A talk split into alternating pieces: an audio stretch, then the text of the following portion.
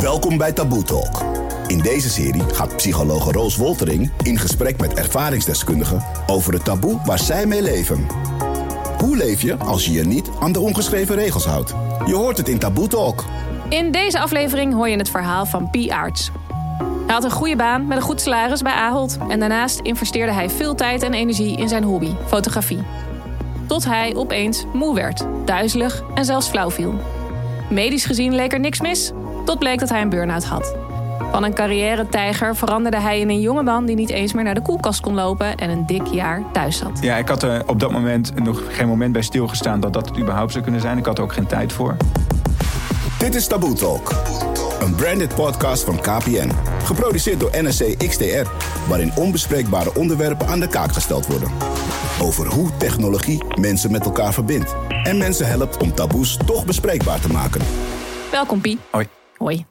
Jouw burn-out begon in april 2017, klopt dat? Ja, misschien wel een paar jaar eerder, maar dat weet je natuurlijk nooit. Maar het uitte zich in april 2017. Ja, en hoe uitte dat zich?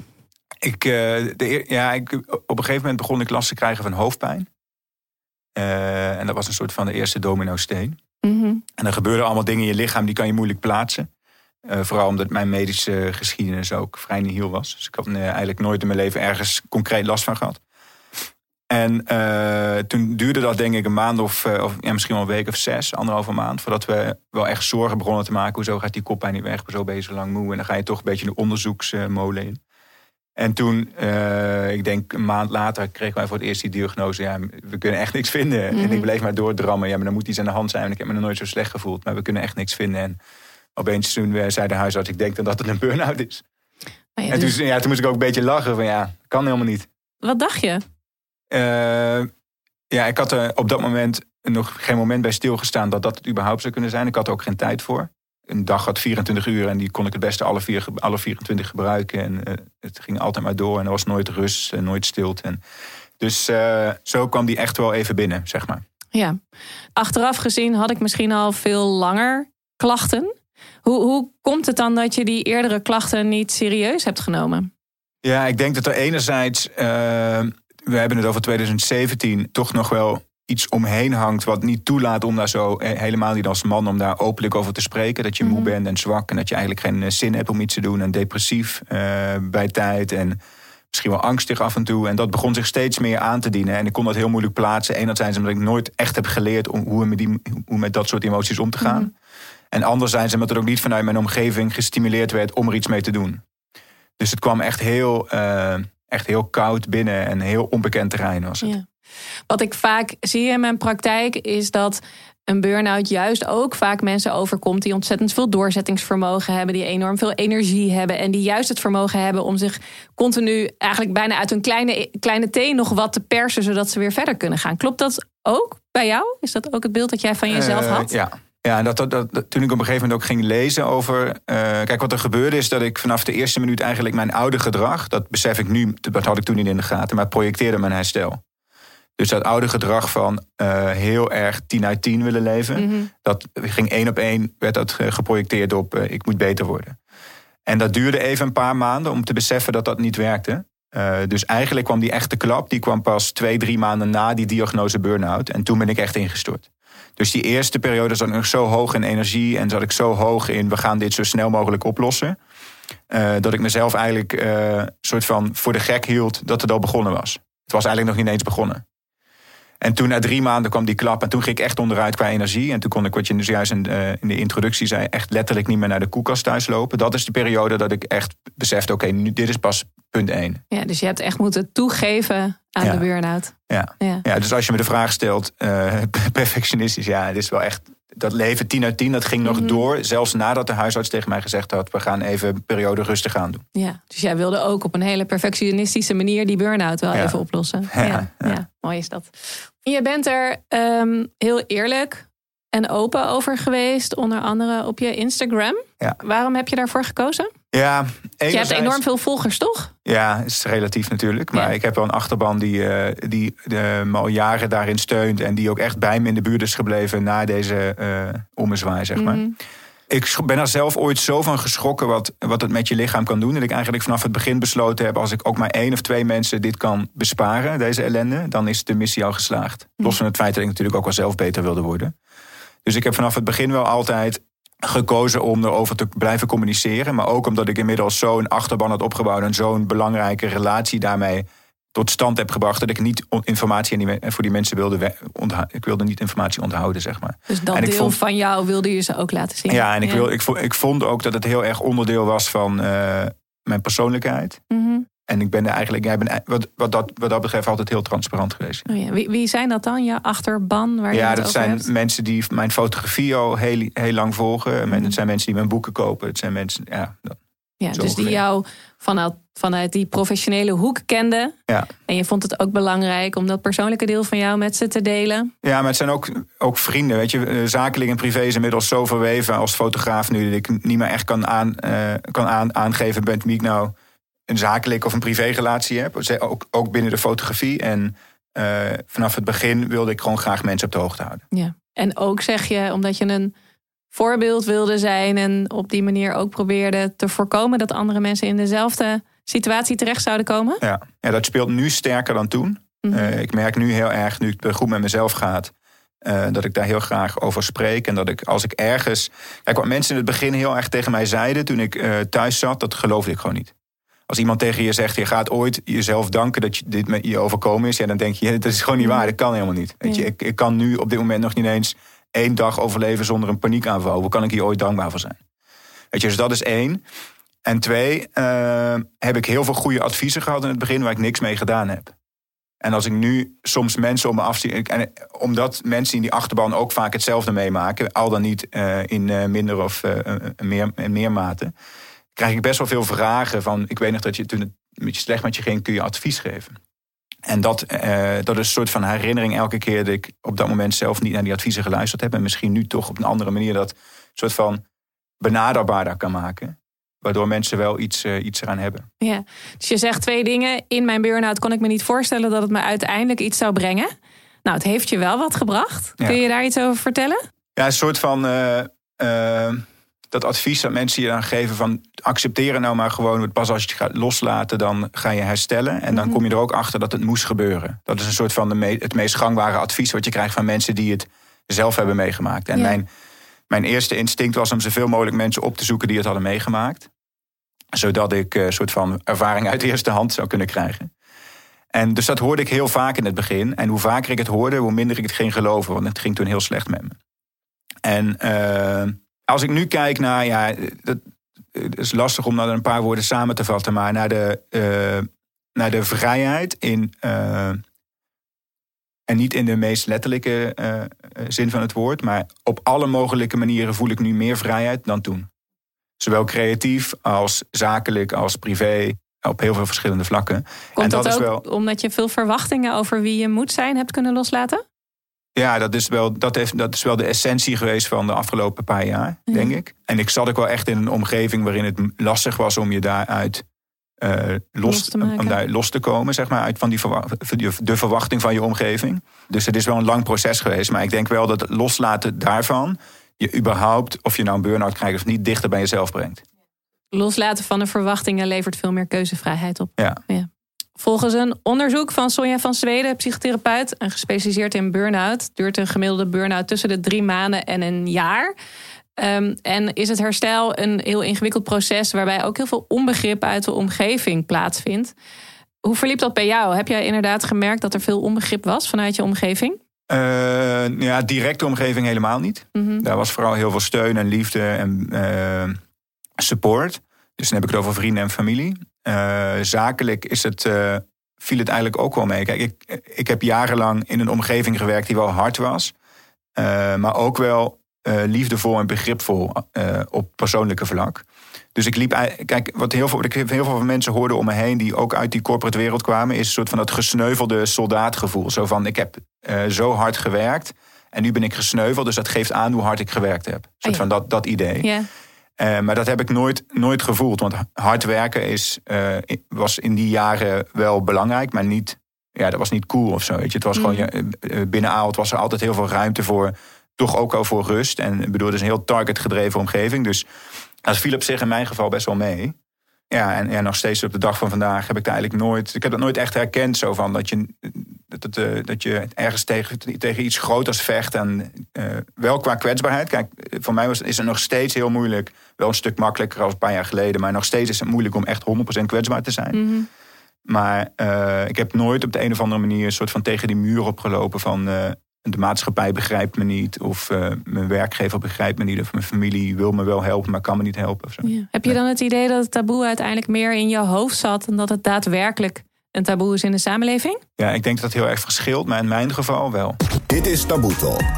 Volgens het CBS en TNO ervaart 16% van de beroepsbevolking in Nederland burn-out klachten. We vroegen ons af wat de mensen op straat vinden van een burn-out en of ze er ervaring mee hebben in een directe omgeving. Uh, ik denk uh, dat een burn-out is dat um, ja, mensen heel vermoeid zijn en niet meer kunnen werken, lusteloos voelen, uh, ja, thuis zitten, misschien ook wel depressief voelen, zeg maar. Een combinatie van dat, ja, lusteloosheid. Als je te veel stress ervaart van je werk. Ik vind burn-out vind ik een en al kolder. burn-out heeft uiteindelijk een naampje gekregen, terwijl ik dit niet eens vind dat het een naampje moet hebben. Ik kan het me eigenlijk niet zo goed voorstellen hoe je aan een burn-out of uh, dat je overspannen komt uh, door je werk. Ja, ik heb zelfs zoiets. Uh, zet je schouders eronder en ga door. Ik kan me wel voorstellen dat het hebben van een burn-out een taboe is. Omdat de huidige maatschappij heel erg richt op prestatie. En dat je goed moet kunnen presteren. Dus ja, als jij dat dan op zo'n moment niet kan, dat dat best heel moeilijk kan zijn om dat toe te geven. Ik denk niet dat dit iets is waarmee je te koop loopt. Omdat je waarschijnlijk ook van mensen de reactie krijgt die ik nu net gaf. iedereen heeft moeilijke tijden en op een andere manier. Uh, maar om inderdaad gelijk te labelen als een burn-out, daar ben ik het niet mee eens. Nou, als ik dat zo hoor, dan uh, zit burn-out dus nog steeds wel een beetje in het hoekje van stel je niet zo aan. Wat, wat, wat denk je als je dit soort reacties hoort? Ja, ik ben het gek genoeg wel met deze mensen eens. Oké, okay. vertel. Uh, en ik zie dat nu bijvoorbeeld in mijn werk als fotograaf. Ik kom de afgelopen jaren, uh, ik denk zes tot acht maanden per jaar in Azië en in Afrika. Mm -hmm. In hele onderontwikkelde gebieden. En, als je, en ik heb daar ook al met mensen gesprekken gehad over, uh, over mijn verleden. En dan komt burn-out soms ook wel ter sprake. En in dat soort gebieden staan mensen gewoon op het standje overleven. En er is gewoon geen ruimte om je druk te maken over je mentale gezondheid. Ja. Helemaal als je het hebt over oorlogsgebieden of over conflictzones. Dus dat herken, ik herken heel erg wat er ook in Nederland gezegd wordt door mensen uh, in de trant van je schouders eronder en niet zo piepen gewoon door. En dat heb ik in mezelf, in mijn eigen hoofd is het ook heel erg gaan spelen en gaan groeien de afgelopen jaren. Maar toch word je dan wel, wel weer geconfronteerd met hoe, is het dan, hoe heeft het dan wel zover kunnen komen? Weet je, hoe is het dan mogelijk dat ik nu niet kan lopen? En dat is een, een, soort van conflict wat zich toch wel best wel vaak intern heeft afgespeeld. Omdat ik nu inmiddels goed naast me neer heb kunnen leggen. Uh, maar volgens mij zijn zoveel mensen, zoveel verschillende uh, psychologische profielen. Dus de ene is er wel gewoon vatbaarder voor dan de ander. Maar ik, ik ben het wel met deze mensen eens als je zegt... schouders eronder helpt wel. Zowel in je herstel, net zo erg als loslaten ook helpt. Dus het is, ja, voor iedereen gelden denk ik andere regels. Maar. Ja die fysieke klachten die je ervaart. Wat, wat ik altijd zeg in mijn praktijk is: als je luistert naar je lichaam als het fluistert, dan hoeft het niet te gaan schreeuwen. Ja. Ja. Want een burn-out begint heel vaak met fluisterende fysieke klachten. Ja. Wat zou je mensen dan adviseren die, die van dat soort lichte signalen van hun lichaam opvangen? Ja, als je volledig onbekend bent met wat die signalen dan moeten zijn, Ja. dan is het ook heel lastig om daar natuurlijk een vinger op te leggen en er iets aan te doen. Maar ik denk dat verstilling en meer rust in plaats van meer uh, lawaai en snelheid en uh, meer targets. Ik denk dat dat al een eerste stap is. Dat er gewoon maatschappelijk gewoon meer ruimte komt voor verstilling. Of voor stilstand, zou ik het zo zeggen. Kijk, de wereld waar ik vandaan kwam, die was alleen maar gebaseerd op... je moet elke dag beter zijn dan, dan gisteren. Mm -hmm. Elk kwartaal ben je beter dan je vorige kwartaal. Er is non-stop groei. Dat is gewoon het credo, dat is de, dat is de default, zeg maar. Ja, dus we gaan altijd vooruit. Ja, ja. en nu zie je, nu we in, die, in de coronatijden zitten... zie je dat er opeens stilstand is. En uh, in het begin raakte, en volgens mij nog steeds raken mensen daar heel erg van in de war. Je ziet wel vaak wat voor soort mensen daarvan, daarvan in de war raken. Maar ik merk heel erg, en dat is voor het eerst eigenlijk... dat ik hele concrete resultaten zie van grote gedragsverandering... dat ik er juist heel rustig van word. Mm -hmm. En dat ik juist die stilte heb leren accepteren en leren omarmen als iets wat meer mogelijkheden biedt dan bedreigingen. Dus ik denk dat algemeen meer ruimte voor stilte. En dan heb ik het niet over letterlijke stilte, maar in heel veel figuurlijke uh, betekenissen. Dat dat al een hele grote stap is naar een betere toekomst. Ja, dus naast vooruitgang hebben we ook stilstand en terugkijken nodig ja. Ja. om fysiek, mentaal gezond te ja. blijven. Ja. Dit is Taboe Talk. Bij een burn-out zijn er veel fysieke klachten, zoals hoofdpijn, duizeligheid, angstaanvallen en pijn op de borst. En volgens de stichting Burnout uh, hangt een burn-out zelfs samen met een hogere kans op hartproblemen, diabetes type 2 en gewrichts- en spierproblemen. Heb jij zelf fysieke klachten overgehouden aan je burn-out? Uh, nee. Dus je bent nu weer helemaal gezond. Heb je paniek gevoeld toen je erachter kwam dat je misschien wel een jaar thuis zou zitten? Ja, dat ging er bij mij als echt, dat ging dan niet in. Dat dat, dat dat überhaupt een optie was. Dat dit een jaar ging duren. En dat heeft echt tot heel veel. Ik heb echt een periode, denk drie, vier maanden, heel veel last gehad van angst en paniekaanvallen. Ja, hoe, hoe is het om je zo te voelen? Ja, ja ik, kan, ik heb het best wel een tijdje niet meer meegemaakt nu. Dus het vervaagt ook wel heel snel, helaas. Want ik zou het heel graag uh, willen beschrijven nu. Maar als ik terugdenk aan die momenten, dan wat mij het hele, wat het hele tijd echt boven water komt, is dat ik echt momenten heb gedacht. Ik spring gewoon van. We wonen drie hoog boven. Ik mhm. spring gewoon van het balkon af. En het is heel erg om dat te zeggen. Want ik weet dat er heel veel mensen zijn die daar misschien wel dagelijks over nadenken. Maar zo voelde ik me toen. En telkens als iemand me dit vraagt, probeer ik terug te gaan naar dat gevoel. En ik kan het niet helemaal terugbrengen. Uh, maar ik denk dat dat wel een goede uh, indicatie is van hoe je je voelt. Ja, dus als mensen op straat ergens ook zeggen: kom op schouders eronder en jij vertelt dit. Ja. Ja, dan is dat toch onmogelijk als je je zo slecht voelt. Ja, dat is heel moeilijk. Maar dat is, wel de, dat is nog steeds wel wat er omheen hangt, om het hele burn-out. En ja, ik zou ook heel graag pleiten dat we met z'n allen daar wat meer begrip voor tonen. Maar dat is misschien toch ja, iets te veel gevraagd voor mensen die heel rationalistisch en uh, twee benen en schouders eronder in het leven staan. Nou, het helpt denk ik wel dat, dat mannen zoals jij hier zo openlijk voor uitkomen. Ja, ja. ik hoop het. Ja. Hey, en waarom ben je uiteindelijk niet teruggegaan uh, naar je werkgever? Ja, daar heb ik eigenlijk ook een moment uh, over nagedacht dat een optie was. Ik uh, had in de periode naar, de burn naar, de, naar die burn-out toe... had ik al twijfels of ik fulltime in de fotografie wilde stappen. Ik denk wel dat die burn-out de reden is geweest dat ik het sneller gedaan heb. Anders was het waarschijnlijk wel wat later gebeurd. Maar, dus het heeft het proces versneld. Maar het was voor mij vanaf het moment, de eerste minuut dat ik thuis kwam te zitten, wist ik al, ik ga daar, ik ga daar niet meer terug. Nooit meer.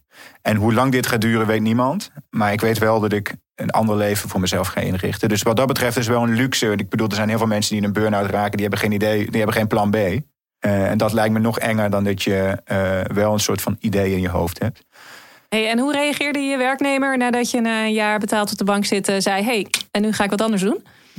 bewonderenswaardig veel begrip. Hmm. Uh, waar ik ook heel dankbaar nog steeds voor ben. Uh, maar ook wel af en toe wel wat vraagtekens. Uh, waarom heeft het dan zo lang moeten duren? Maar dat zijn vragen die kun je niet beantwoorden. Want ik had niet eerder in dit proces kunnen stappen uh, om weer te herintegreren op eigen kracht. Kijk, je moet je voorstellen dat, en dat weet jij natuurlijk beter als geen ander, dat herintegratie normaal een heel geleidelijk proces is, wat, wat je heel rustig misschien wel over een periode van een jaar of twee jaar opbouwt. En ik ben wel op een gegeven moment van de een op de andere dag, toen ik die keuze heb gemaakt na, na, na, na twaalf maanden, ik stap eruit, ben ik soort van met twee benen in dat nieuwe leven gestapt. Wat mhm. natuurlijk heel veel risico's met zich meebracht om daar weer onderuit te gaan. En je bent nu fulltime fotograaf. Ja. Ook een populaire fotograaf. ben je nu gelukkiger? Uh, ja, ja, het is eigenlijk, eigenlijk geen vraag, het is meer een gegeven. Ja, echt, echt honderd keer. Ja.